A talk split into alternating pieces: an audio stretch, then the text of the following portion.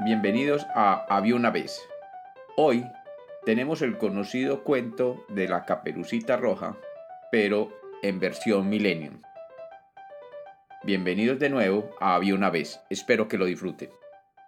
Había una vez, había una vez, una persona joven de nombre Caperucita Roja que vivía con su madre en el borde del bosque. Un día, su madre le pidió a su hija que le llevara una canasta de productos orgánicos que había cultivado en su huerta y algunas galletas sin gluten que había horneado ese día a su abuela que vivía en el bosque. La niña, que hacía esto no porque su madre la coaccionara o la obligara, sino porque tenía un claro sentido del deber hacia otros, aceptó tomar la ruta más corta hacia la casa de la abuela. El camino por el medio del bosque que si bien era menos seguro, era más directo. Su decisión de entrar en el bosque era más motivada por su sentido de autoconfianza y por el interés de no acomodarse a las normas tradicionales de sus padres que aconsejarían caminar bordeando el bosque, pero que representaría un camino más aburrido y con menos retos personales y espirituales.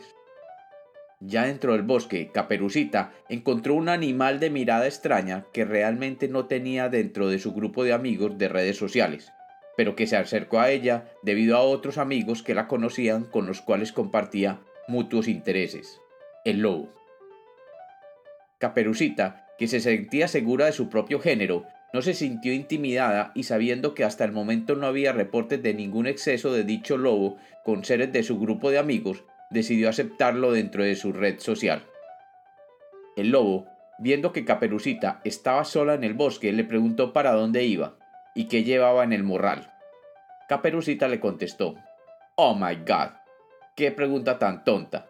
¿No te das cuenta que llevo un morral y dentro llevo algunos productos orgánicos para la vieja de mi vieja?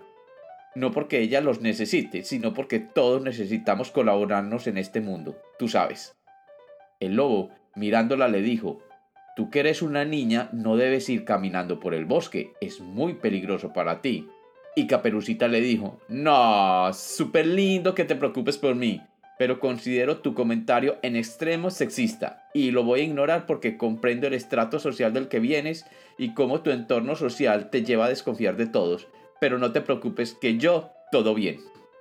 Ok, como sea, dijo el lobo, y como su educación no convencional le había permitido identificar caminos alternativos sin seguir el pensamiento tradicional propio de la cultura de Occidente, tomó una ruta alternativa y llegó antes que Caperucita a la cabaña de la Abui. Allí, sin preguntar o llamar a la puerta, entró directamente a la habitación de la mujer de avanzada edad, sin compromisos matrimoniales vigentes, y se la comió físicamente.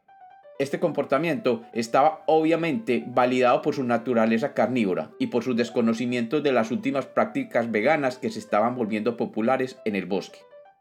Después, ignorando los convencionalismos de género y color, se colocó la vestimenta de dormir, sudadera y camiseta que utilizaba la abuela, y se acostó en su cama con colchón de espuma a esperar la llegada de Caperucita.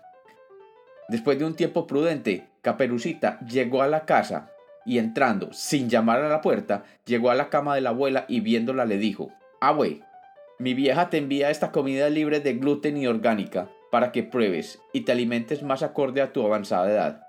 Y luego, viendo la cara, le dijo, Abuela, qué mamera, uy, qué ojos tan grandes tienes.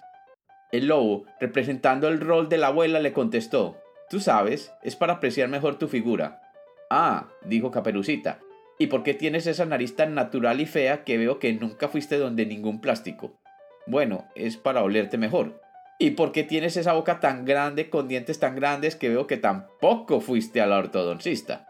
Y el lobo saltando le dijo, la verdad es que son para devorarte en término literal, y agarrándola trató de morderla.